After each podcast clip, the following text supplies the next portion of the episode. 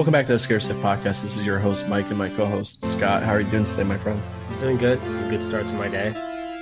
Early Yeah. on. Good jokes, good jokes. So, uh, today we're going to be discussing Black Christmas for our Christmas episode. I'm going to be releasing both- it on Christmas too. So Oh, sick.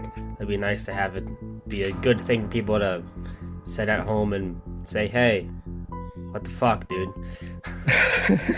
Let's listen to two, two, uh, two dumbasses ramble on about a movie for an hour. Hopefully, Maybe, maybe just one dumbass. hopefully an hour. Yeah. Yeah. We don't we don't ramble on too long. Yeah, I mean, it's very easy to get caught up talking a lot about this movie just because of how how good it is, and also how just uh, it's just one of those movies where like you're you're watching. I wouldn't say every frame. I feel like that's a little bit excessive, but like every scene has something in it that I think is very distinct that you can kind of just like talk about. There's little talking points all throughout the movie. I think it's one of those self-explanatory films that you know we might we might not be able to discuss a whole lot about it, but it's one of those films that if you experience, you understand everything that like you're listening to or people are talking about. Because Yeah. you know, I know when I hadn't seen it, we talk about it before, and I didn't really have a huge interest in it. Besides, like, oh, I heard it's good, but the words "it's good" from a variety of different people mean nothing in a grand scheme of thing unless you're very interested or have something dragging you towards something.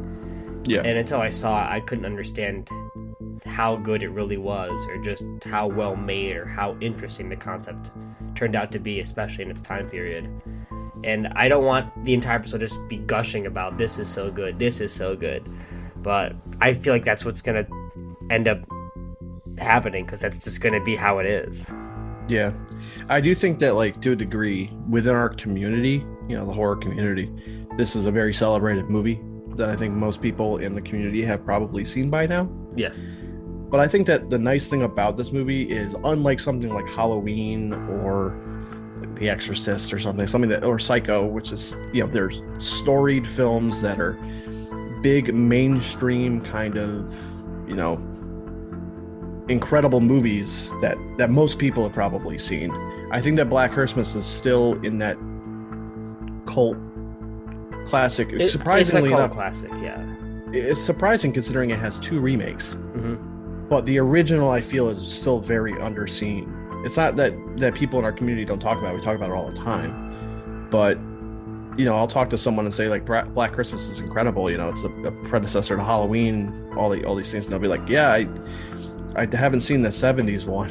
So it's like they always see the the remake, but I, I don't hear people outside of our bubble talk about it nearly as much. So I feel like of the like big powerhouse movies we've talked about on the podcast, this is kind of one of the ones that we can talk about a little bit more. I think if you've gone out of your way to find Black Christmas and you watch one of the remakes, that's disgusting. like, I haven't. I, I don't get me wrong. I haven't seen them, but there's something about watching remakes of films or newer versions of films that you know existed from like the 70s and 80s or or that time period, and just being like, I'm gonna watch the new one. Like, that just pisses me off. Like, I, I can't understand the mindset of that or almost anything in a modern decade for remaking films what version of those type of films have been better what have they Yeah. taken from the decade it came from and said hey we're going to improve upon it especially if it's from 2006 Yeah, like mid two thousands garbage. i it take me maybe 5 to 10 minutes to find five good movies from 2006 Yeah, I think that. So I I mean, I there's there's a couple there's a couple of movies where I've seen the remake before I've seen the original. I think, but like, if it comes down to like, you aren't looking for Black Christmas or you're growing up and something's just on, or like, you go to the theaters and it's what's playing and it's the only thing you you're gonna see, it's different. But like, if you're actively looking for, hey, I want to watch Black Christmas, people talk about it. I'm gonna watch the new one. It's kind Yeah. of gross. Well, having seen the 2006 one, yes, that is gross. That movie, I, I really, really just do not like that movie. But uh, it is the polar opposite of this movie, honestly, as a remake. It is, it is everything this movie is not. This movie is lower key. It's much more in your head. It's you know got a, a faceless killer we never meet. You know it, it's it's all these things and the the friggin remake is we know who, who, exactly who billy is we know exactly who agnes is there's blood and gore all over the place and the backstories for Bill, billy and agnes are explicitly told and they are fucking nauseating well so that's, that's kind of why you can't do black christmas again because you have to ask yourself what can you do differently you know yeah. what i mean like that's different and if you're not gonna do anything different what's the point of making the film again just watch the original yeah, it's nice. It's such it's a nice standalone they, film. You can't really it, delve into it any deeper. Yeah, it's nice that they did did their own thing. It's just that what they did is gross. yeah, like it's it's a pretty movie, and that's the best praise I can give it. You watched the newest remake? Do you haven't you? No. Oh, you haven't? Nope, I have not bothered. You know, I'm not gonna get up here on a soapbox and talk about you know putting politics in movies because I mean, get over it. It's in movies. They've always the been. The original's very political film for when it came out. Oh yeah, oh yeah. Um, so I'm not going to be that guy, but I, just from the trailers, it doesn't look like Black Christmas. It doesn't even look like it resembles Black Christmas, based just on the plot. You know, there's a cult and all these things. Just, it, it doesn't even sound like the same franchise. So it's like, why? Why is this even Black Christmas? Doesn't even seem like Billy's in it. Whatever. But I know the marketing for it was showing a lot of like um strong female characters, and that's like the main grasp to the movie. Yeah. Which is fine and all.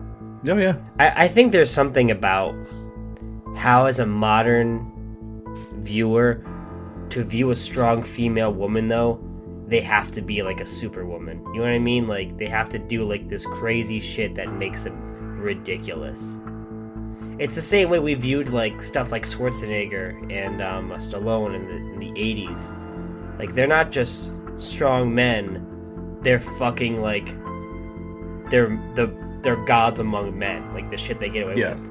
I do think those at times though, like those kinds of movies have a certain tongue in cheek.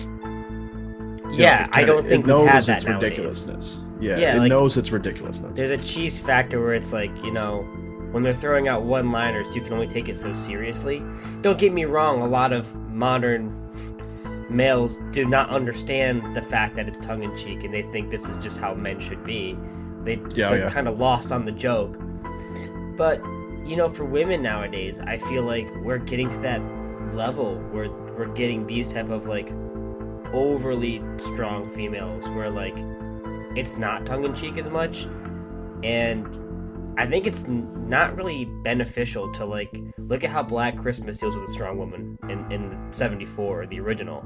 It's yeah. like the main lead is a very strong, independent woman that just would exist in the real world. Like, yeah, it, it's not like she is fucking creating her own fucking mecha death weapon to fight anybody that's gonna get in her way, or she fucking bench presses 300 pounds, being like, I'm unstoppable. I, I am the female force. It, I think it's just weird how, like, there's a. For male and females, like, to make a strong character nowadays, or, or just like before with like the 80s and stuff, like, they're there's such like a hyper realistic factor to how strong they are where it's like now women are just all Sarah Connor, and now and men are just all Schwarzenegger from like fucking Commando. Yeah, I, I think that you know uh, I have no problem with movies that have that kind of a. I don't like using the term agenda because agenda is now a uh, yeah a bad word on the internet, but you know have that kind of like we want to make our main characters empowered and strong and you know fighting people and, and like you know action stars or whatever. I don't that shit doesn't bother me. I think that's cool. Yeah. But I, I think that at least again I haven't seen the movie, so I can't say that in the movie it doesn't work. But the trailers just felt kind of like very in your face, like yeah, very loud it, it about could it. be tongue in cheek in the film, you know. we Maybe don't have any film to go off of. We're talking about the trailers. And maybe the movie's more subdued too. I have no idea. Yeah, And, and if all four of those characters were guys, I would still find it really weird. I'd say it's just as bad. So it's like it, it's it almost it's also like the sense of like the tone from the trailers just feels very grating Mhm. about it too. So it's just it's really weird to watch that when you know what the original is like. It, it just it, it doesn't seem like again like if that was not called Black Christmas, I feel like I probably just wouldn't care. I would just not watch it. Yeah, Um, but it's called Black Christmas, and it feels really weird because it just doesn't look, doesn't look like it resembles anything Yeah. like Black Christmas, other than that they're sorority girls. It's the only So, thing that looks like it's from taking it from a disinterest, you would just go to having no interest. It's just one of those things where it feels like they, they took a name and slapped it on a movie that's kind of nothing like the name they slapped on it. Like I'm I'm all for like doing things that are different with franchises because franchises get stale. Well, for one thing, Black Christmas shouldn't be a franchise. begin. That's the problem, though. But- Like, Black Christmas isn't a premise where you can continue off of. Even with the way the film ends, you shouldn't have a sequel to it. it's even more weird because it's like the the Hollywood remake craze of the 2000s and mid 2000s. You, they would go after movies with There's- name value. There's two series. There's no name value to, to There's Black two- Christmas. real series that have continuations and reboots that, if you ask me, never should have existed. And Black Christmas is one of them, and the other one Texas is Texas Chainsaw Chainsaw. Massacre. Yeah, They're Yeah. very, very similar films with how they tell a standalone story that just kind of exists when it comes out and it sets a precedent and it shouldn't be continued on. The Yeah. new one for the new Texas Chainsaw, like, I cannot say how uninteresting it is to bring back Sally. It means nothing. Like, the best thing about Texas Chainsaw and, and Black Christmas is that it sets up a new idea of horror. It sets up really the idea of what slashers can be. Because Psycho is a very different structured film. Yeah, The problem with Halloween being so good and popular is that it created this entire final girl dynamic where we have to bring this back. Halloween 2 came out in 81. We bring back Laurie Strode. We bring back the final girl.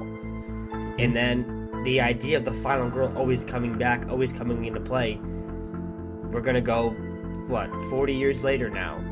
And now we just are assumed that a final girl in a film has to come back. And now we have a new Texas Chainsaw coming back where this final girl means less than nothing. She's just a girl that was there. yeah. That's it's it. not like There's it's no not like story with to tell. yeah, it's not like with Halloween. If you when you bring back Laurie Strode, like he, she's faced off against Michael multiple times, Yeah.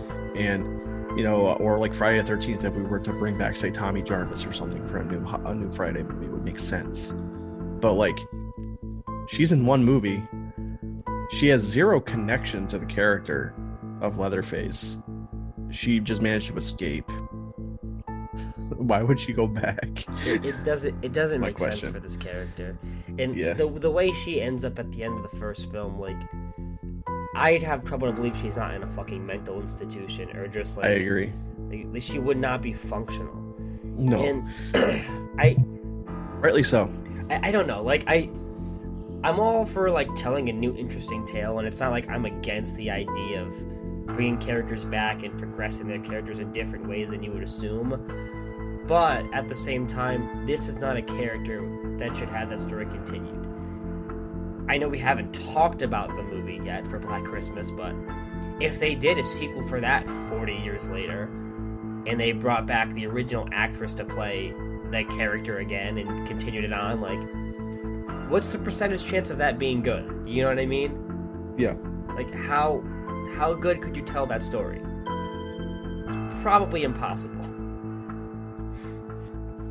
Well, I just had to double check. I didn't even know if she was still alive or not. Oh, she's a Olivia Hussey. Yeah, she's she's alive still. But uh, yeah, like I, I don't know. We're gonna get to the ending of this movie eventually when we start talking about the movie. But Yeah. uh, you know, with the way that the movie ends, I don't I don't know how that would work. Yeah. But I think it'd be good because if people do watch this episode and they haven't seen this movie, we will probably try to be as spoiler free as we can on it. It's it'll be Yeah. tough, but like this is one of those films that not a lot of people have seen, Yeah. And I would really like to not be the guy to fucking ruin it for somebody. Yeah, I agree. It's one of those things where it's like discussing the actual specifics about this movie are really fun and interesting. yes. But like I said, like like like we were saying before, it's like this is not a movie that I would say outside of the horror community that a ton of people have watched. Yeah. Or not not not that so much, but especially like like uh, newer like budding film fans, especially probably have not seen Black Christmas. And Yeah. the ending is is one of the greatest endings in a horror movie, in my opinion. I'd say it's one of my favorite endings for a film, just in general. Because yeah, it's I would not want to tell someone. Yeah, I would not want to tell someone explicitly what happens Yeah, I agree. because it's absolutely chilling. And So you know, you brought up like budding film fans, like so people that are grasping or getting into film now probably have not seen it. But when this film came out, you know, there's a huge amount of people that were into film that really did appreciate this film. yeah, I, I remember uh, the main actress Olivia Hussey was uh, talking to Steve Martin because he was saying to her like, "Oh yeah, I." I love that movie that you were in. She's like, oh, it's gonna be fucking Romeo and Juliet. And he goes, I fucking love Black Christmas. wait, it's- Steve Martin. Steve Martin is in like Cheaper by Dozen. Yeah, Fucking- literally, fucking the What? Pink Panther. That's so funny. That's crazy. Where the just, that? Where the hell's that guy been? Jesus Christ. you know, he's a really good comedian. Like, I, I wouldn't be surprised if he was just like letting things go by and, and forming up like stand up or something because he does really good stand up. Oh, wait, no, he's in a new TV show on Hulu with uh, Selena Gomez. That's supposed to be really good. uh, It's supposed to be like a really good show. So, murder. It's it's, it's something like a murder mystery comedy. that's cool. But uh, yeah, apparently it's really funny and really good. But uh, But yeah, I mean, like, it, it sucks that people nowadays aren't experiencing a film like this. You know, like you said, if you're in the, the horror community, if you haven't seen it yet, you probably have an interest in seeing it. I mean, it, a lot of people have seen movies that this more than likely influenced. Yeah, have you seen Halloween? You've seen Halloween, You- yeah, Halloween alone, A, a film that it's influenced. yeah. Halloween would not exist. You know, Texas Chainsaw has a lot to play into it, especially with like atmosphere in a film. But Yeah. the structure of the film, the hunting of, of the, the the predator against the prey. If this POV film didn't exist, Halloween wouldn't have been made. Yeah, it's kind of funny. We always talk about how much you know the the style of filmmaking that Halloween has influenced the slasher genre. You know, especially with like POV stuff.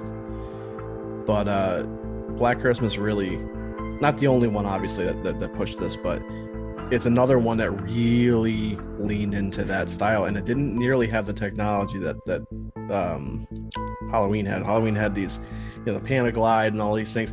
They literally strap a camera to this man's shoulder and had him climb up a building with it. It's crazy. Like they had to do what they had to do to get the shots, and the shots are. It, it's so because of how not smooth it is. You know, funnily enough, our brains kind of smooth out when we're walking and stuff. Like our our vision doesn't bounce the way that a camera would.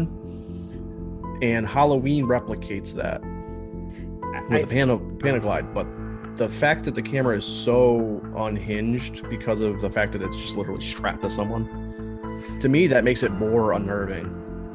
yeah, it, there's something about Halloween running with the POV and making it feel very smooth. But like you said, it, it feels more like a movie unless like you're watching someone's home tapes of like a committed villainous act. Yeah. Which is what Texas Chainsaw did so well and what Black Christmas does so well. And the thing that I think Halloween really stands about, uh, really stands out about in the film is that we have shots where we get a good glimpse of Michael. We have shots of him in the background looking at Laurie, or just characters looking at him, which is shots you don't get in films like Black Christmas. Yeah. So the way that you view the killer from the main character or the final girl, that's something that really does get shown a lot in Halloween that kind of sets that precedent for slashers. Before, when you have stuff like Texas Chainsaw, you get a, a, a glimpse of the killers at the end, obviously, when they're all on like, the, the table going fucking mad. But Yep. it's very different than a regular slasher. Texas Chainsaw is a slasher in a very different type of setting. Different way. and even a, another film that I absolutely adore is Alice Sweet Alice. That Yeah, came oh, out yeah. in '76. That predates Halloween, but that like Black Christmas is very, very intrinsic on the fucking- POV shots. That movie's fucking nuts. I, I love that movie. That that's That so unsettling with the atmosphere in it. That is easily one of the f- one of the favorite first time watch experiences I've probably ever had. Was just being absolutely perplexed the entire time and getting those that fucking reveal at the end. Holy shit! Or how it, how it blew my mind. They dropped they actually dropped the knife and they did it like a billion times to get the stick in the railing for that one scene. Yeah, How that was like that's legit. That was like a thing that they tried really hard to do and they. Whoa, that was so fucking cool. Talk I- about filmmaking, man. I don't wince at a lot of things in movies, but when a character gets hit in the face with a brick, ooh, I wince Oh so God. hard when that happens. It feels so real. But yeah, like the POV shots in Black Christmas and uh, Alice Sweet Alice definitely set up a lot of the shots for Halloween. Halloween changes the game in a lot of different ways with viewing the killer. And you know, I, I've said before, I love horror for '80s, but the way '70s horror is done is very masterful, and it's a very different way of filmmaking. It's you have a little you can work with, and you make a lot out of it. That's how you Yeah, have films like Black Christmas, Alice Sweet Alice, Halloween, Texas Chainsaw. Texas Chainsaw, The Exorcist. it, it it just it changed the fucking game like obviously every decade has their thing that kind of just changes horror for the decade Yeah, but the way that the 70s brought this like unnerving atmosphere in, in almost all these grittiness. films. And the way that we leaned in the 70s we leaned into a lot of the human aspect of horror like even in the exorcist we're still dealing with people like we these are human beings we got to to know and that's what Human brings the real horror out of it a catalyst for the main character. Yeah, and all that, like the human aspect of horror, is what makes it so much more terrifying to me. And Black Christmas exemplifies that perfectly because the, the killer is a human being and he is deranged. He is pretty much the antithesis of Halloween, where the more you're experiencing Michael Myers, the less human he becomes. But the more you follow Black Christmas, you just realize this could be any fucking person down the street. And, that's what makes it even scarier. Yeah. you know the thing about halloween is that the event itself is one of those things where you're like oh that could happen on my street someone could throw a, a mask on and stab someone but here it's just it's an unknown person. You never see who it really is. They could be hiding in your closet. They could be hiding in the bushes outside your house waiting for you and you'll never see them coming. That is the most horrifying part about billy. Other than the phone i'll say the phone calls are pretty freaking unnerving. They're really Very. freaking unnerving.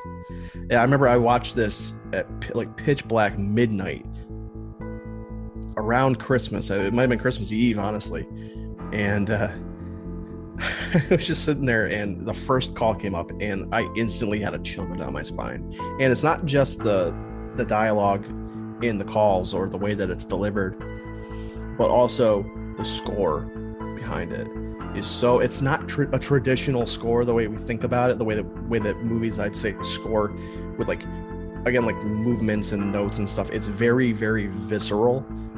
These visceral sounds that are not it's not that it's not music but it's more so it's it's reflecting auditorily like what's going on on the on the screen in a much more I wouldn't it doesn't feel as, as as cinematic as like a score like Halloween's or something I think nowadays, you know, the score for horror mo- movies is so like. What's a good word? It, it- it's like everyone has a fair assumption of what it's going to be like, or we have this idea of it going to be like boom, boom, boom, with a big shrieking sound to cut in like a with stinger. a stinger to cut in with like a fucking jump scare. And we Yeah. have this fictitious idea of everything it's going to be like because horror since the 2000s have been so watered down just recycled bullshit. But when you have scores back in the days like they're masterfully made for these films like you can't just put in a score for like Friday the 13th in Halloween and it works. You can't take the score from Black Christmas and put it in Alice Sweet Alice and it works. These film scores are made specifically for this film versus like hey, I, I made a film score for a sequel for I Know What You Did Last fucking summer. Yeah, we could put this in this another film and it would make no difference. Yeah.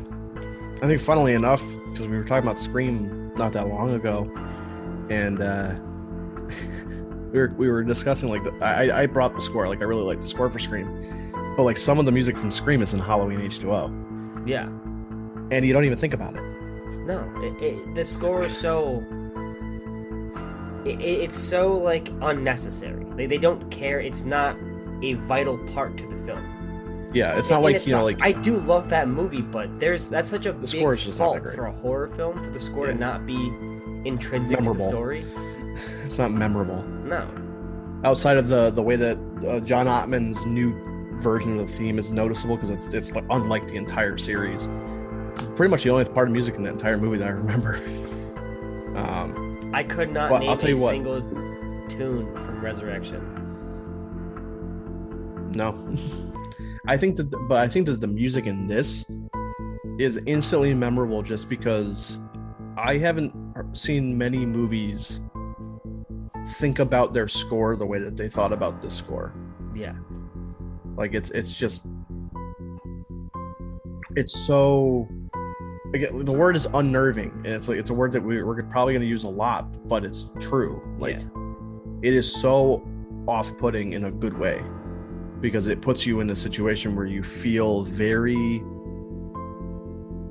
know set set in a, a, a position of unease for the majority of the runtime because the kind of funny thing is is like this movie is not only is it very very uncomfortable to watch sometimes and very um scary but also it's funny I, I was gonna say like there's a lot of time where you get downtime or like a nice breath of air to like make things easy to digest. It's not just a constant hit Relentless. of like horror, horror, horror, scared, fucking terrified, unnerved.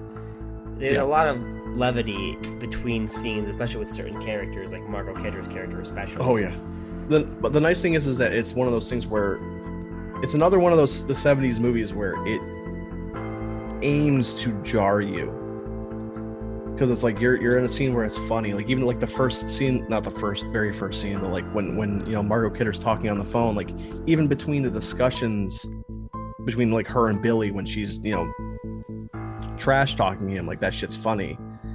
And you'll get scenes like that. You'll get like a very tense scene like you know the first kill of the movie. But then like not too long after that you're gonna get the scene where she goes to the police station and tells the guy about the new exchange and Yeah. that shit's really funny or when she's talking to the the girl's dad about how turtles fuck for like 24 hours or whatever. You know you you get these kinds of moments in in between but like immediately you'll get hit with something right after it that's not funny. And again we always talk about online and in movies and stuff about how jarring tonal shifts can be a bad thing.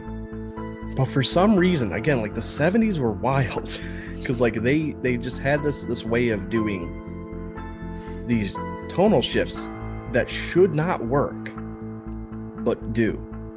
And this is a very very good example of a movie that understands how to really shock the audience out of a sense of comfortability. I think it really benefits from having a balance in comedy because if you have something like this just consistently with its tone drive through the entire runtime of a film, it could kind of leave you walking out of a theater saying, I can understand that was really good, but like, I didn't enjoy watching that. Versus Yeah. the way it is now, it's like, I enjoy watching this movie. It's a fantastic movie. I'd recommend it to everybody. But nowadays, is very different because you don't have a, a balance of comedy very well in films anymore. You know, I feel like I'm just kind of shitting on newer films, but it, it's just like the balance is different now. When you have Yeah. comedy, it's a lot less of levity, but more like, hey, it's been five minutes. We need to throw in a joke, Make a to make it easier. yeah But with films like this, you get through 20 minutes of suspense and terror, and then you get one off-put comment like, "Oh, it's that's kind of funny. I feel a little bit better." All right, back to business. yeah it's like as much as i uh, we, we we're gonna keep it's it's just the easiest target but we talk about Hallow- the halloween franchise and we talk about the new halloween movies especially you know i really like both of them a lot Um, I actually I loved the 2018 movie, but one of the things about the 2018 movie, and it's something that does not as much in Kills because I feel like Kills isn't nearly as funny as, as No, or trying to be nearly as funny. But the first one does definitely have these moments where you're like, they're kind of just like it's like David Gordon Green and um, I don't know, um, Danny McBride are like Yeah. Well, we're funny, so like we gotta throw some jokes in here too, uh, which is fine. It's just it does feel like sometimes the horror gets stopped to have a funny moment. I, I think the biggest problem is that they're using characters to fulfill the humor a lot of the time. And for the first film, it's the dad character, which I don't think anybody liked. Or Julian, Yeah, and, and but Julian is cool. but we're just like, like not following these characters and being like, oh yeah, this humor is really well done. With Yeah. kills, there's not as much humor, but when there is humor, it's usually Big John or Little John. And, there's And- and it's funny. And most the audiences love those characters, so they're Yeah. it's easier to digest. Being like, well, if I like the character, I I'm more likely to like these jokes. Versus some fucking 45 year old bald dude saying, "There's peanut butter on my penis." my dick, yeah. You know, people aren't gonna be like, "Yo, nice." Funnily enough, I think that line was removed from the novelization. I was listening to it on Audible. I got to that scene. I don't think it's in the book. It's so unnecessary. I mean, It's bad. It's just bad. I don't even think Hold you on. needed to break tension in that scene too. It just exists There's no tension. there. You know Yeah, there's I no mean? Just tension. they're at a kitchen. Yeah.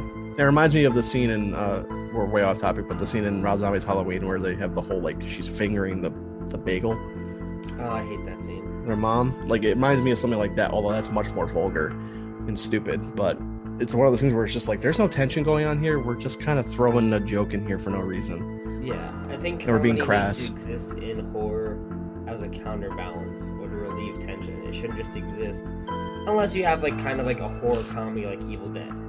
Oh yeah. You know, if it's a very differently structured film, sure, but Or or like um uh Drag Me to Hell, yeah, which I watched this year. Like that's that's again it's Sam Raimi. Basically, if it's not Sam Raimi, just don't do horror comedy, okay? Uh let's move on. I don't know. No, Fright Night's Fright Night's really really. Fright Night's really good. I, I, that's the first thing I think of is um uh, anything that Holland has done usually is usually kind of like a horror comedy. Like even Child's Play has a lot of comedy. Or- Or Joe Dante. I mean, outside of The Howling. Yeah, I mean Joe Dante. It depends on if you describe his films as horror films to some people. Like, do you describe Gremlins as a horror film? I would say I would say it is a horror movie. It's, it's one of those things where it's like a I don't think it's intended to be a horror movie. I think it takes a lot of horror ideas, but like I don't think there's many scenes where like am I worried that Billy is going to be killed by Stripe? Probably not. no, but I I- I just also think that like we're The mom I- scene, I mean, though. like- the scene where the mom is in the kitchen is framed like a horror thing. You you you watched Gremlins when you were younger Yeah. than me because I I watched it as an adult for the first time. Um, but I view it as basically it's horror targeted at children. Yeah. So I don't find it scary, but I can definitely see how a child would. It's like Goosebumps or something, or, or like uh, um, Scary Stories to Tell in the Dark, the movie. See, but with those, the, it's different because those are structured as horror throughout the entirety. I don't think Gremlins is structured entirely as horror, and we don't need to. I mean, it's another Christmas movie. It's a Christmas It's not movie. super off topic, I guess, but like, Yeah. But we were talking about Black Christmas, which is intrinsically not a horror movie, uh, not not a uh, Yeah. children's movie. So, no, so, yeah. I mean, it's a different topic. it's a very, yeah, it is definitely a different topic. But I will say that the fact that that Gremlins is a, an Amblin production definitely makes it feel less scary. Yes, Like it's like Pol- like Poltergeist is a horror movie, yeah, but it's very much a is very much a fun horror movie. It's not the same as as something like this. Well, it's or- like or, it's like- like Jaws is a horror film, but it's also primarily like an adventure film. Yeah, the sense of wonder in the movie, even though you're not leaving really one location, you're, you're always on the ocean for the most part. and that's kind of how I feel about Gremlins. Is like it's definitely supposed to be a horror movie, but it definitely leads into its adventure aspects a lot. I I usually categorize it as like an adventure, adventure comedy, because there's Yeah. so much humor thrown in there that I just Or something like maybe Monster Squad, although Monster Squad is more I guess The- crass. And it- more- I would primarily say that's an adventure film, but I would say adventure horror, horror because flavored. It, there's so much structure to be horrifying to a degree. set up for the scenes. Like yeah, maybe we don't think the mummy's gonna kill anybody, but the way that the scene is structured is supposed to be intended for a horror audience. yeah. But yeah, that's not. It's not what we're here to discuss. But very important. Well, we we kind it's kind of like capping off it. We we start like the last episode we kind of briefly touched on Gremlins and how because we were talking about the movies we were gonna do. Yeah, and we talked about whether or not we would have done Gremlins, and we both kind of discussed that, anyways. But you know Love- it is? I love Gremlins, but if you're gonna do a film for Christmas, it should be Black Christmas. Yeah, I could think of other of other Christmas horror movies that I would do before Gremlins. Yeah, I, I think, you know, uh, it's so weird to think how this has two remakes because it isn't a wide sought after film for people to watch. It's just very weird. It shows how respected it is in the community, of course. Yeah. I mean, especially with the newest remake being by Blumhouse, you know, Blumhouse obviously respects horror to an nth degree. Yeah. But They also You know. respect their filmmakers to a degree too. So they, were, you know, they don't they didn't demand a movie that was like this movie. They No. allowed the director to make their movie, which is great. and you know that's great. And if people enjoy the new Black Christmas, and I can't talk about whether or not it's good or bad, yeah, I, but if people think enjoy it, that's great. I think for people to always want people to kind of meddle in business and say, hey, we need things to kind of line up a certain way, shut the fuck up. It- Yeah. It's always better to have divisive things that are either really good or really bad. I'd rather take things that are either 9 out of 10 or 3 out of 10 than everything consistently is 6 out of 10. That Yeah, I mean, makes like, we- movies really boring. I mean, like we were we were talking about it right before the episode, but like as the time of recording this, Matrix Resurrections just came out, and it's Yeah. one of those things where it's just like they did their movie, they did their version of what they wanted to do, and Well- whether you like it or not, take it or leave it. But it's the why why people like talking about film though. You can thing about Black Christmas is that like you could either love it or hate it. You I don't think anyone's gonna fall middle of the road on Black Christmas either. I'll say this: I've never met someone who hates this movie. A hundred percent. I I haven't either. But- But, I'm sure they exist. yeah, I can't see someone being like it's mid. I'd be like oh it's mid. you know what I mean? Like I might scream. if you have somebody that's talking about film with you, if you're having a discussion with another person, you do not want to talk about a film that's okay. You want to talk about a Yeah, film that's no. either really good or really bad, really bad. just has a division to it that can increase dialogue between two people. You know, I whenever we talk about like the Disney Plus shows, I just don't care because I just like they're so middle of the road. It's like Yeah, to me the dialogue is just like this could happen it, it's more about theorizing what could happen versus like this is how the show is making me feel versus, well, that's how they they structure those shows. It's just like, well, what's going to happen next? Discuss it, and then we're going to subvert your expectations stupid. by being Like- worse. that that's why I it's such bad fucking television because like I'm not sitting here talking about how much I like this show. I'm talking about something that doesn't fucking exist. Like, Yeah. The only the only one of these shows the only one of these shows I outright like straight up love is Hawkeye. The rest of them are I could take or leave honestly. and So I'd rather talk about things that I think are either really amazing to me or just really lackluster because it's a discussion to have. Because you're gonna talk Yeah. to somebody that does love it or that does hate those things that you are that you have divisive opinions on, versus like, hey, I don't want to talk about something that is fine because at the end of the day, you're just gonna sit there being like, did you like that? Yeah, it's cool. Yeah, nice Yeah. conversation. yeah, it's like uh, trying to find like a really good good good explanation. Fucking I don't know Snake Eyes for this year. I mean you didn't watch it, but like it's one of those things where it's just like it is definitively fucking mid. Like it just it exists. It should God, be I better than it is. just to bring it to horror, there's like what fucking 80 horror films just from like the 80s it's in general that just fucking are mid. They're just fine. Yeah. It's always cool to get the 80s aesthetic for a film you haven't seen before, but like you watch and say, this means nothing in the grand scheme of things. yeah. Like some things are bad, some things are good, and that it exists. It's how it was Yeah, that's for kinda- like Night of the Demons. Oh my god. it's very uh, mid. I wouldn't even call that mid. there's good stuff in it, but there's also bad Yeah, stuff in it. there's good stuff. There's good like makeup effects and stuff, but like I, I just I think that it's just it's so uninteresting. But that's comparative. I feel like it's uninteresting comparative to other stuff you can get in that time period of that genre. Where it's No, like, I just think that why would I watch this when I could watch Evil Dead? I think the setup promises something it just doesn't deliver. Like especially like the way that the style that it comes in with, you know, the fucking opening credits are so good. You know, it's got all this like real cool style and, and ambiance to it, and then you get the movie and like there's nothing happening that is worth a damn. I think it hurts from the fact that the characters are so stereotypical that it's like this is almost intentional with how stereotypical they are. You'd think that the plot must be ridiculous. yeah, You know, if these characters are at like a fucking 11 out of 10 for personality, the, the story has to be like that. When the story's like a 5 out of 10, you're like, this is The not dial- lining up. yeah, and the dialogue's all inane bullshit, and it's just it's ridiculous. But that that that is thankfully something that this movie does not suffer from. Yeah, because films from the 70s for horror structured very, very differently. Like we've said Yeah. before. This is one I would definitely in- classify. uh, attention to detail. Yeah, this is definitely one that I would classify as a slow burn. Yeah. Um, not that it's a slow paced movie, but it, it doesn't regale you with these just gigantic sequences. Or, you know, like these really elaborate, like the most elaborate sequence in the entire movie, I'd probably say, is the unicorn kill. Yeah.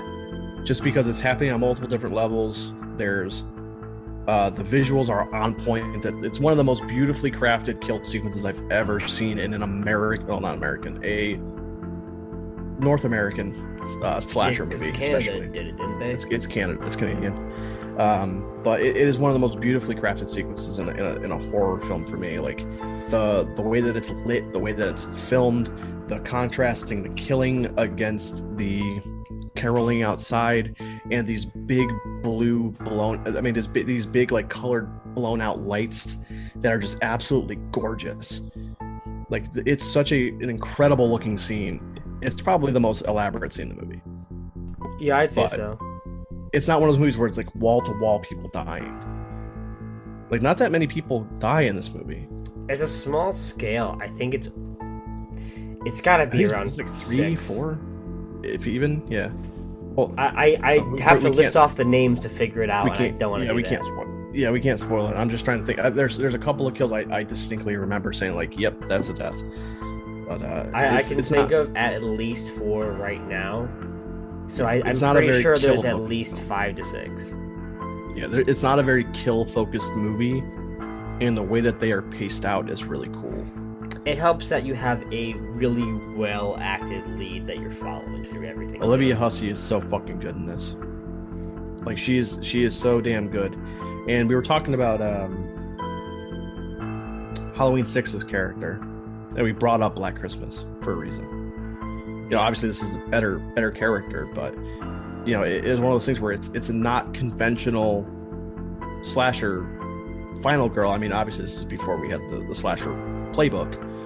But you know, she's a college student a she's very um, career focused she's you know working really hard to become an independent person and she's well, I I don't know how much i really want to say but she has a very very defining aspect to her character that causes drama between her and her boyfriend which puts him in as a possible suspect I, Um, I don't think it's a spoiler to say that the thing you're talking about is abortion. And I, I'm not going to describe the events that go into it with the film, but like to talk about that topic in a film in the 1970s is very, very unheard of. It's very very it- it's one of those things where i, I don't see i feel like someone's someone could come out and, and point out where i'm wrong but the fact that this is a canadian movie makes it feel like that kind of conversation is a bit easier Maybe. i'm not saying that because i don't know shit about the way that canada viewed abortion in the 70s but i feel like american movies would not do that Yeah, I mean, I can't name one in the same time. at least at least i don't know if they would side i don't know if they would side with the woman Nowadays, yeah. I mean, if you hear people in public, conservatives are very vocal about their takes on abortion, but Yeah. Hollywood's still very left. I feel like nowadays, sure. In that time period, I don't think so. Yeah, I don't know if this is something that they would so openly give to the character you're following.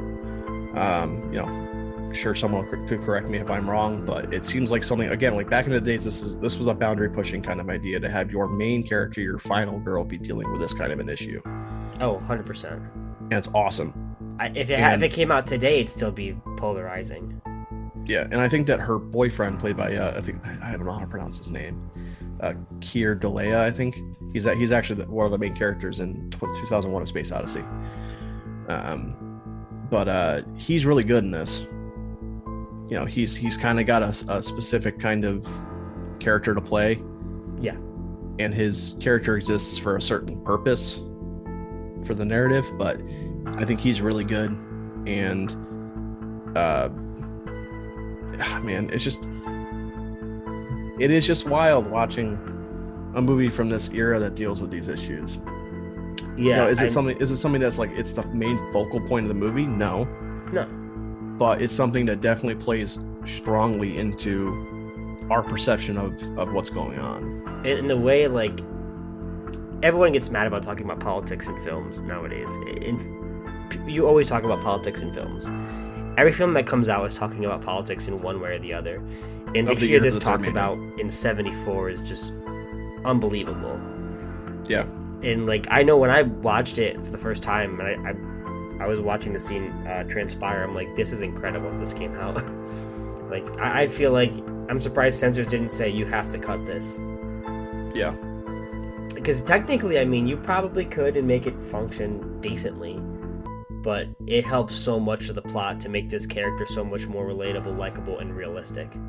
Yeah, and I think I think it's kind of like again, like I don't want to suck the dick of the '60s that much, uh, of the '70s that much, but like that's just kind of the thing with the '70s. Not just with the way that they present horror itself, but just the way that they presented characters was boundary pushing. Absolutely. It, I mean, the way that we've got a very realistic approach of the 70s really sets up this um, overacting and um, stereotypical approach that we get for characters in the 80s. And like, Yeah. I, I love favorite movie of all time, but Marty McFly is like a stereotypical cool guy who'll do anything in the 80s, and that's why he works, you know. But these characters exist in the 80s because of how realistic and grounded we want characters from the 70s to feel. I would also wager it also has a lot to do with the fact that in the 80s we were also kind of responding to post Vietnam, you know how Yeah. how you know very uh, dark things got, and it feels like sometimes in the Also, 80s we got Reaganism very too. yes, With Reagan- Reagan being in there and having him in office, it changed a lot of how people are perceiving just a general realisticness for just the attitudes going on. I think the 80s is the perfect example for when we talk about escapism in film. Yeah, Not to say that there weren't realistic or, or, or darker films in the 80s at all, uh, but you know, a lot of the big pop culture films are very, very escapist. Yeah. And I think for that's for for quite a reason. yeah, absolutely. Then we also have the 90s, which is supposed to be hitting on realistic portrayals, but it's very much Meta Not. and and slick and smart, referential. referential. And it's funny, I mean, like, the Look at that. 90s is trying to do what the 70s did, just worse. Yeah. In the Um, 2000s, said we're just gonna make everything bad. Everything's gonna look like fucking mud thrown Yes. on, on a fucking piece of piece of paper. Just everything is gonna not be slick. It's just gonna be so grungy and gross. Yep. And These now- movies we're gonna remake. We're gonna look at the movies, uh, how like wonderfully they're shot, or how they pioneered certain cinematic techniques, and let's just not do any of that. At least nowadays we have functional films again. yeah, yeah. It only took ten years. Yeah. Well, yeah, I mean, it all goes back to Black Christmas. We wouldn't really have slashers the way we did, uh, the way we do. Sorry, if it wasn't for that film. You know, movies like this. This is a very crucial part. Combining this with things like Psycho, Peeping Tom, uh, you know, Texas Chainsaw Massacre, Alice Sweet Alice. Alice, Alice, you know, yep. They had these these very very transgressive movies that you know kind of rem- reminded people that humans are some of the scariest creatures that you can possibly put in a movie. And Billy is one of those, man. Absolutely. It's tough to believe that what spawned from this realistic portrayal of human horror created things like Freddy Krueger and Jason Voorhees. But Yeah. The, the, the genre just popped off after Halloween, and they took the supernatural elements and ran with it. It's funny enough though, because like even those two movies are very rooted in human issues, Yeah. you know, or human people who their reasonings for being a killer or not reasonings for being a killer, but their origin stories or, you know, in the case of Freddy, Freddy was a bad bad word to use first, but an accomplished murderer before he became a dream demon. And Yeah. He's already a child killer. it's also it's one of those things where it's like he is the literal you know he's he is the continuing trauma that is wreaked on the people that he hurt in the original Friday the Thirteenth, we're going by with um, Pamela, you know, talking about losing her deformed son, and how it's Yeah. like the only thing she had left to attach her to humanity just drove her off the deep end, yeah and so it's like again revenge. yeah so even in these movies that become ridiculous in the 80s we're still dealing with these human issues Yeah, and i feel like that gets lost in the shuffle when we're talking about blood guts gore tits and you know all this stuff yeah. Slashers always started off as a very smart genre, and as the decades go on and on and on, things definitely dwindle down and become more of a faceless, just amalgamation death trap of the, the genre it is now. All the referential shit we're talking about in the 90s feels so insufferable if you're paying attention to the actual class that it was brought upon in the early and late 70s. yeah You I can that- joke about how many big-breasted blonde bimbos die in these films all you want, but it doesn't change the fact when the genre started off. Like, these are fucking masterclass films that really changed the genre. And yes you can talk and be meta and referential and say like, oh, oh, you're just gonna say this and that, and you're gonna try to kill me. They're not all like that. Dwindling it down into being just some trash heap is pretty disrespectful. that's one of those things is like obviously like slashers are a dirty franchise to people They still are. Even even in movies like like obviously like the new Halloween was positively rated. We've had other slasher movies that have been well received, but when you want to like talk to someone about a slasher, the first thing they think of is like one of the like the a cheesy '80s slasher movie. Yeah. But if you showed them Alice Sweet Alice, they for one thing they would probably tell you it's not a slasher movie because they like it Yeah. because God, it's an elevated slasher apparently. Um, but you know, we're we're this is nothing like what people's perception of a slasher is. It has similar elements. You know, there's a killer. He kills people. It's it's the same way I look at it. It sounds weird, but I've always looked at the genre as very similar. But the very niche of superhero films is very similar to how you look at horror because we're so used to the same old shit being thrown out every now and then. When a good superhero film comes out, we're like, "Wow, this is different." Yeah. Where we're so used to it being like, "Oh, superhero films are all the same shit," disregarding the fact that shit like fucking Superman seventy eight exists for some Yeah. reason, or Spider Man from Raimi exists, or Or the Burton Batman e- movies. exactly like that. These films aren't masterclass films that really change the genre of their decades, Yes. and That are artfully made films, artfully made blockbusters. Yeah, and we're so used to it now that when someone's like, "Oh, there's no films out nowadays. There's no comic film that even comes close to Zack Snyder's Justice League." It's like, dude, that's a great movie and all, but like, you're fucking stupid. Like, to say that's the only good comic book film to exist is ridiculous to an extent that people like are being so ignorant. It's the same way when people say there's no good, there's no horror film as good as Get Out or Us is the best horror film ever made. Like, dude, these are great movies, but like, Yeah, they're amazing movies. shut up. Like, can we not shit on an entire genre to just elevate your one movie? Yeah. Why does everything else have to be bad for yours to be good? Well, I'm just I, I've seen a, a recent resurgence of people on Twitter talking about horror and how like the Academy's tweeting out these movies and like, oh, this this this movie came out this fucking day, you know, years ago. And I, I saw are- that post. I really liked that. It's like again, like you, you horror films get dumped on. It was Scream, particularly. The, the Scream. post you're talking about. Yeah, the Academy's saying, "Oh, Scream's been out for 25 years. Let's celebrate it." You know? yeah, and it's just like you're celebrating it now, but you know, it, you know, you, you you completely ignore Hereditary, or you know something something else you know that, that's been like incredible that's come out in the past couple of years. You know, you'll you'll ignore all these movies because they're horror movies. You don't care about horror at all. You don't respect horror unless it's convenient. You know, like I, I think Get Out's great and I think Us is great. But I, I you know, they, they get nominated for reasons. Yeah. And it's And- not to say those reasons aren't certified No. or agreeable. Not at all. The Academy picks and chooses the same way that you'll never have another animated feature nominated for Best Film ever again. Yeah, ever, it's- ever it's- again. Because they made all- a separate category to give the fucking kid who's uh, the, the, the fucking here's your, your participation award. Because we don't look at them as real films in the Academy's eyes anymore. The thing is, is that taking Get Out or or you know whatever out of the equation.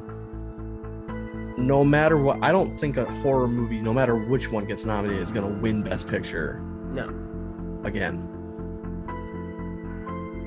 Not for a very long time. What's the last one that? There's definitely been one that's won it, hasn't there? Oh, Exorcist Oh, yeah, was there's been- nominated.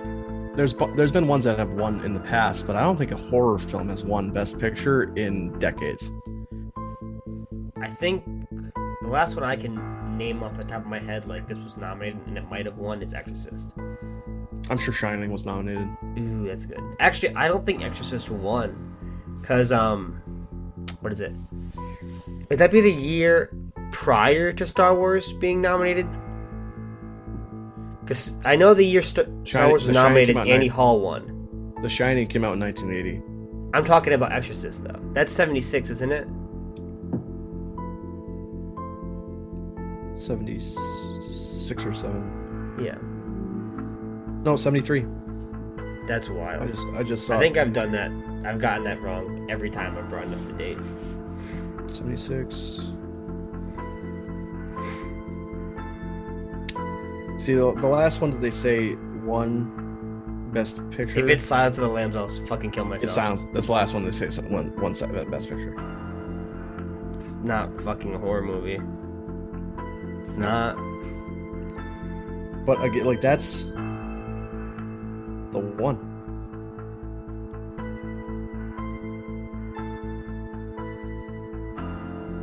I'll kill myself. I'll fucking do it. That's so stupid.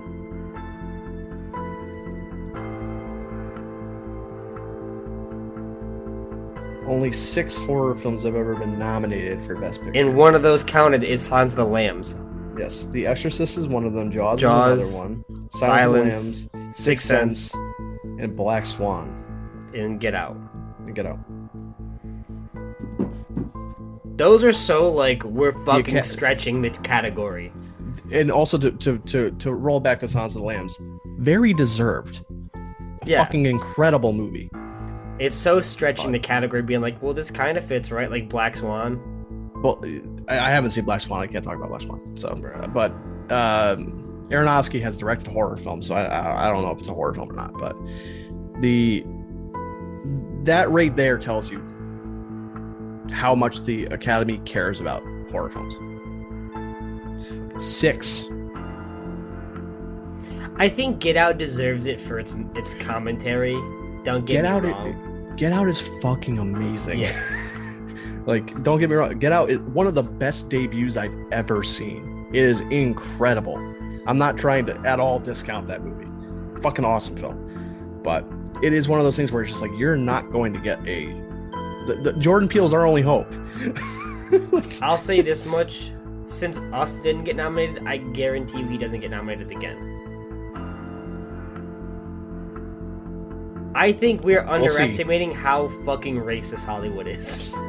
like, I feel like it got nominated as like the oh man, you did a good job, thanks, buddy. And like, I think Us is possibly a better made film. it won. It, Get Out won Best Original Screenplay, and I think it deserved that. Yeah. I just I can't sure. see them treating it nicely after that. I think that's like a, a nice courteous like, hey, you did good. Yeah, we'll we'll see when it comes to Nope, which comes out next year. Yeah. Um, but You listed those films though. There's no reason I, I can't see why Black Christmas of all films couldn't be nominated for Best Picture. Like for that 74, you know, like if Exorcist is on there, I think Black Christmas is the same level of competence for filmmaking and storytelling as Exorcist. I think that recently, the one that has made me the most upset is uh, is Hereditary not being nominated. I haven't seen it personally, so I can't speak about it.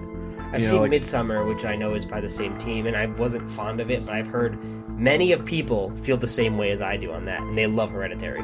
Hereditary is a much tighter movie than than Midsommar, from what I understand. Because I haven't seen Midsommar yet, but um, it's a much tighter movie. But the fact that that didn't get nominated for Best Picture, Director, and Toni Collette did not get a nomination for Best Actress, fucking to this day peeves the hell out of me because it's incredible, and she is too good. She's way too good, and it's just it's one of those things where again it feels like because she got other awards that year, and Hereditary got other attention from other people and it just feels like again they're just like well we're they just pat horror on the head and say well maybe next time Yeah. and it's really frustrating It's really like this Disrespectful horror, too. horror created cinema Oh, 100%. like and I'm, and I'm not saying that to be pretentious or or rude. no, it, like it did. some of the first films ever made in the the medium are horror movies If James Whale didn't exist and make the films he did in the 30s, filmmaking would not be the way it is now.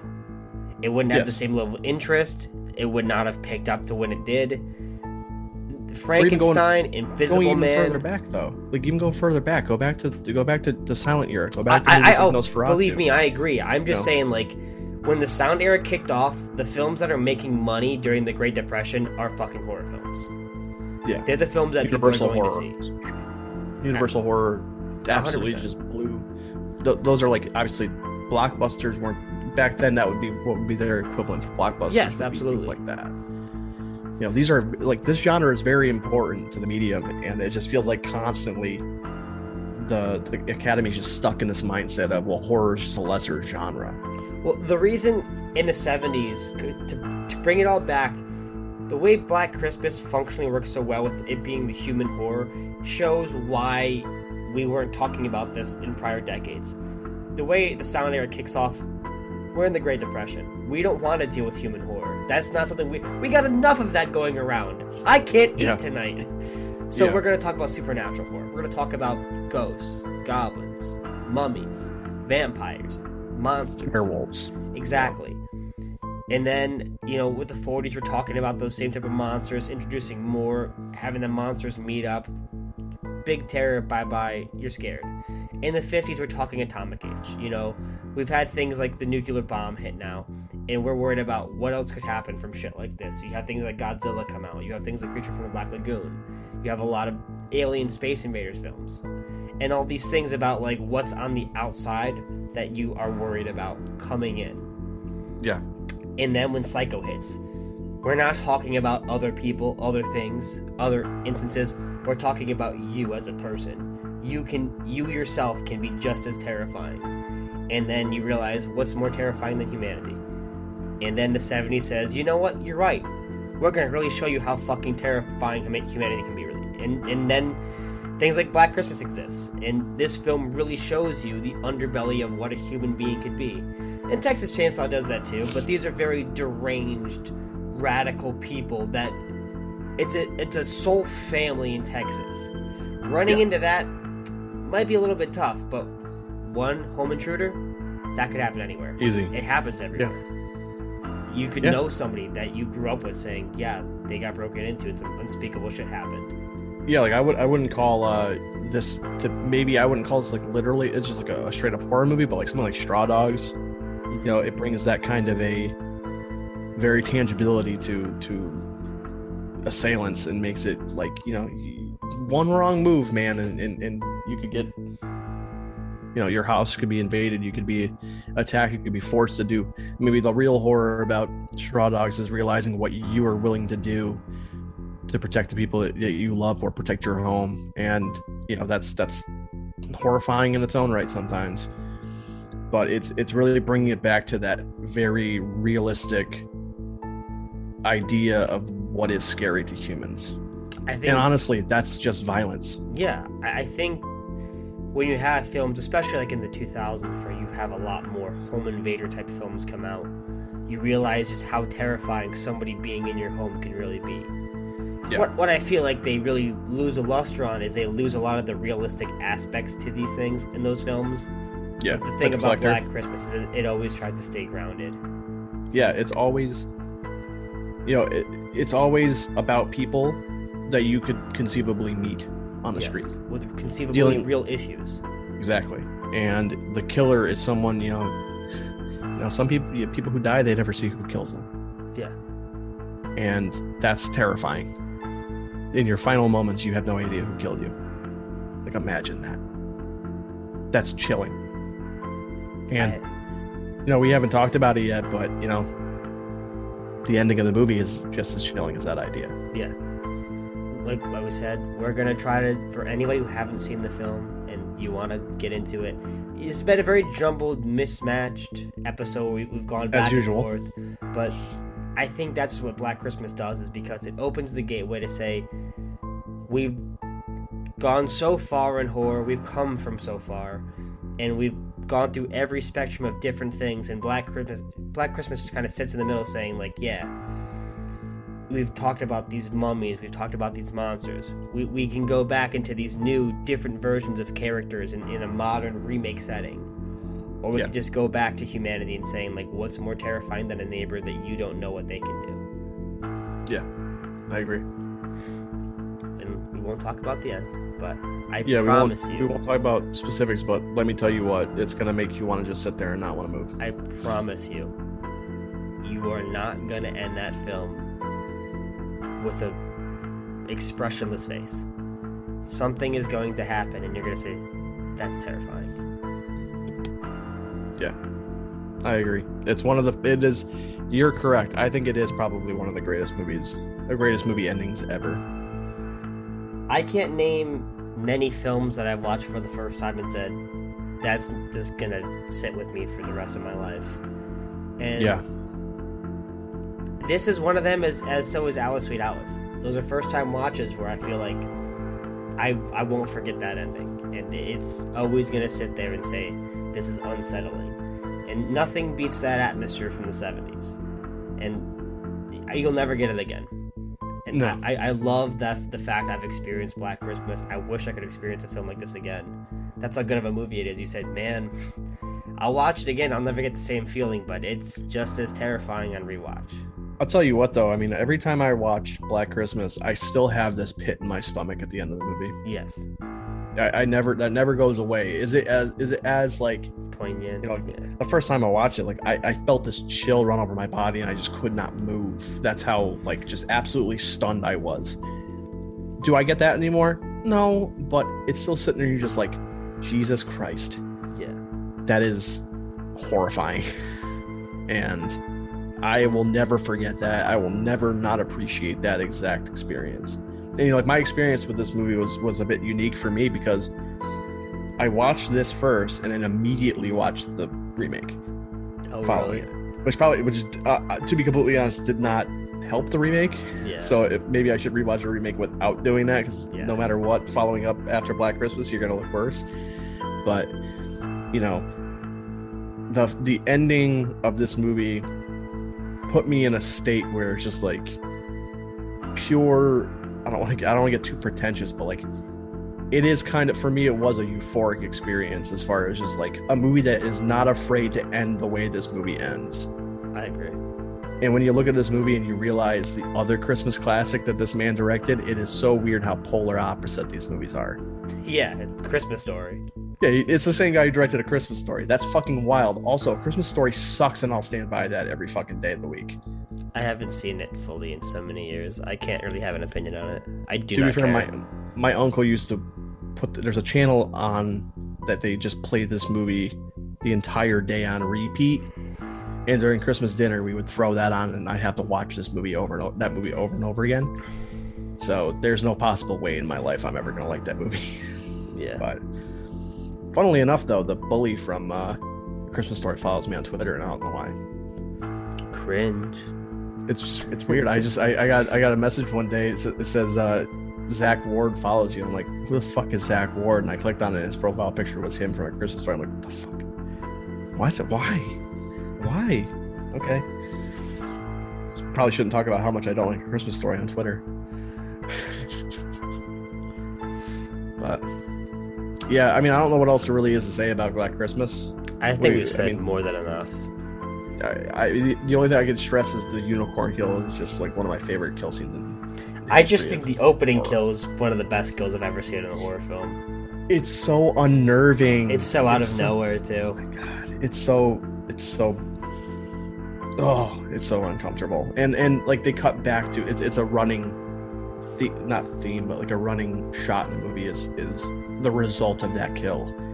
It's one of the most iconic images from the movie. Yeah. Like it, it used to be on the DVD case all the time. You know, it's it's a very very iconic shot, and it's it comes back over and over again. It looks so gnarly, and oh god, it's, it's one of the it's one of the ways. If I if think about ways to die, it is probably one of the most excruciating thoughts in my head. Dying like that, scared, like oh god.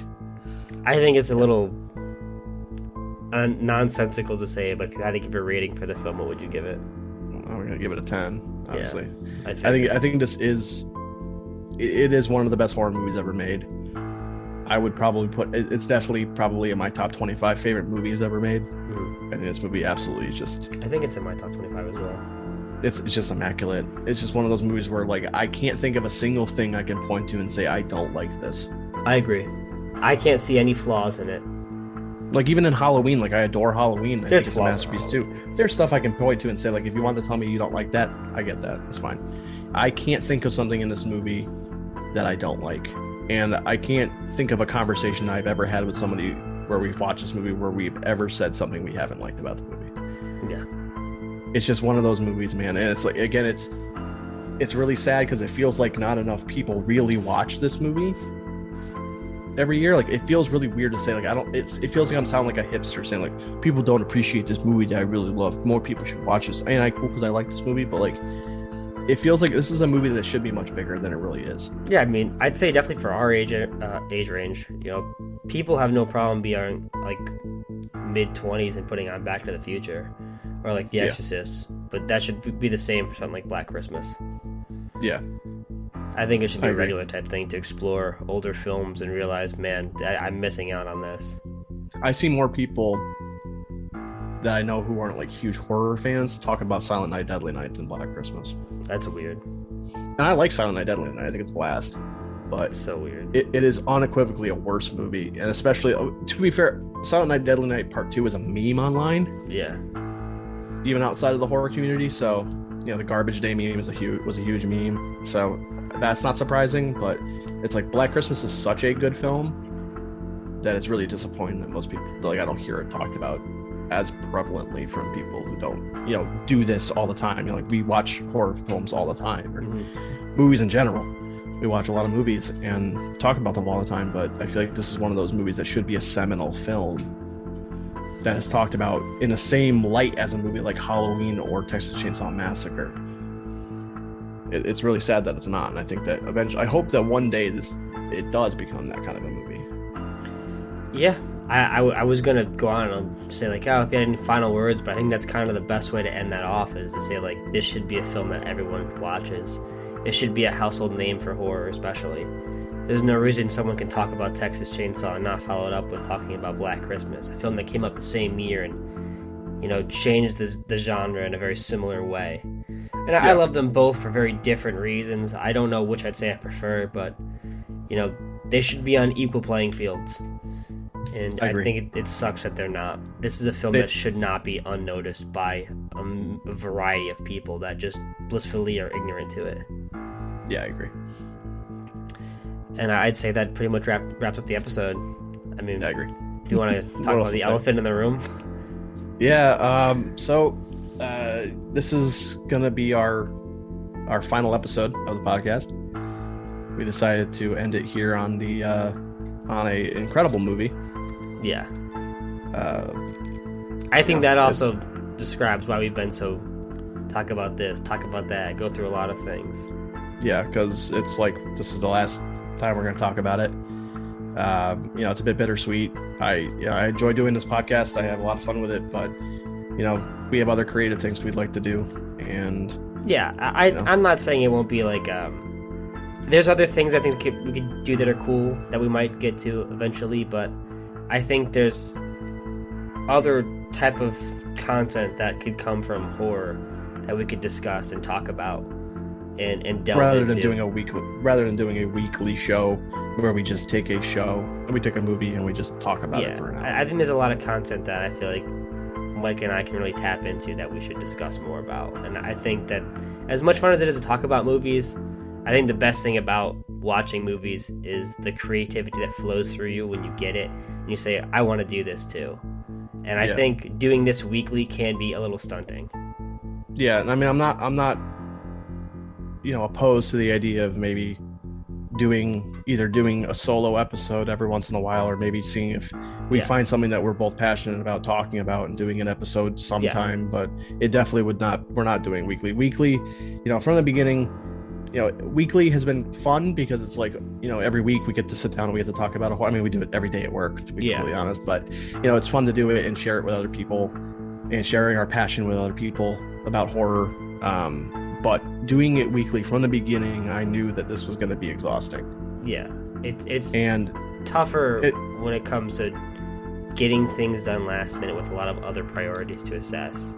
yeah and you know like even like you know being completely transparent you know at the earlier at the beginning of this you were you were editing all of these Yeah, I did a lot of editing. and that was tough I had to do all the artwork, and I was trying to make it very different.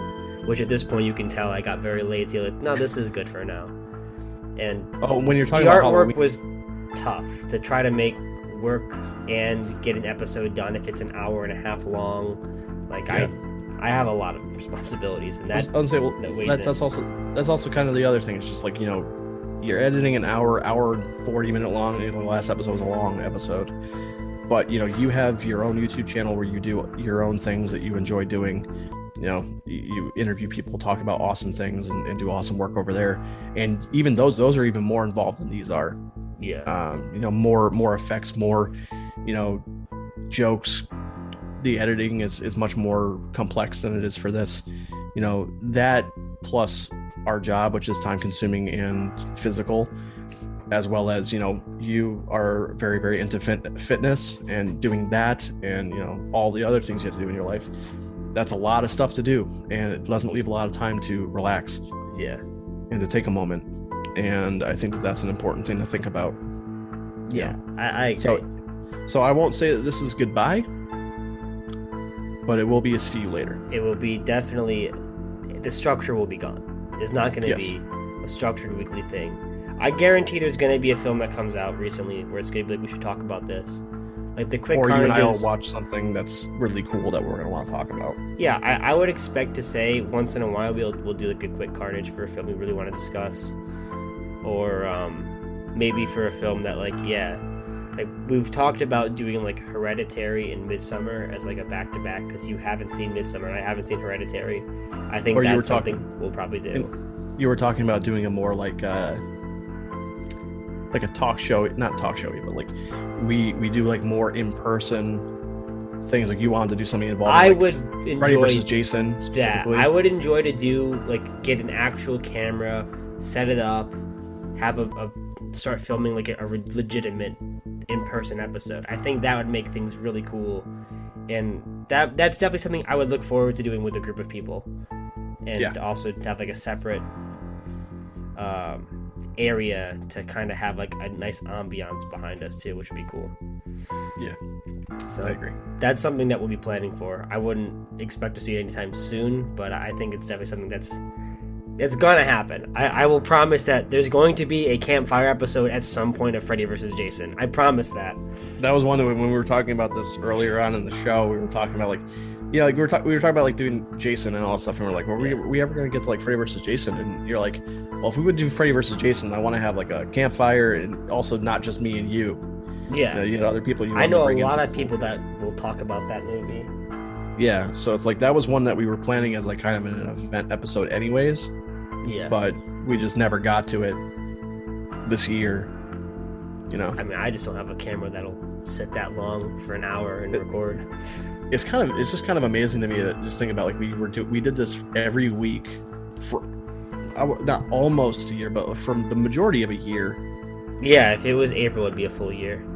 Yeah, We did 36 episodes. It's a lot. yeah, I'm happy with what we did.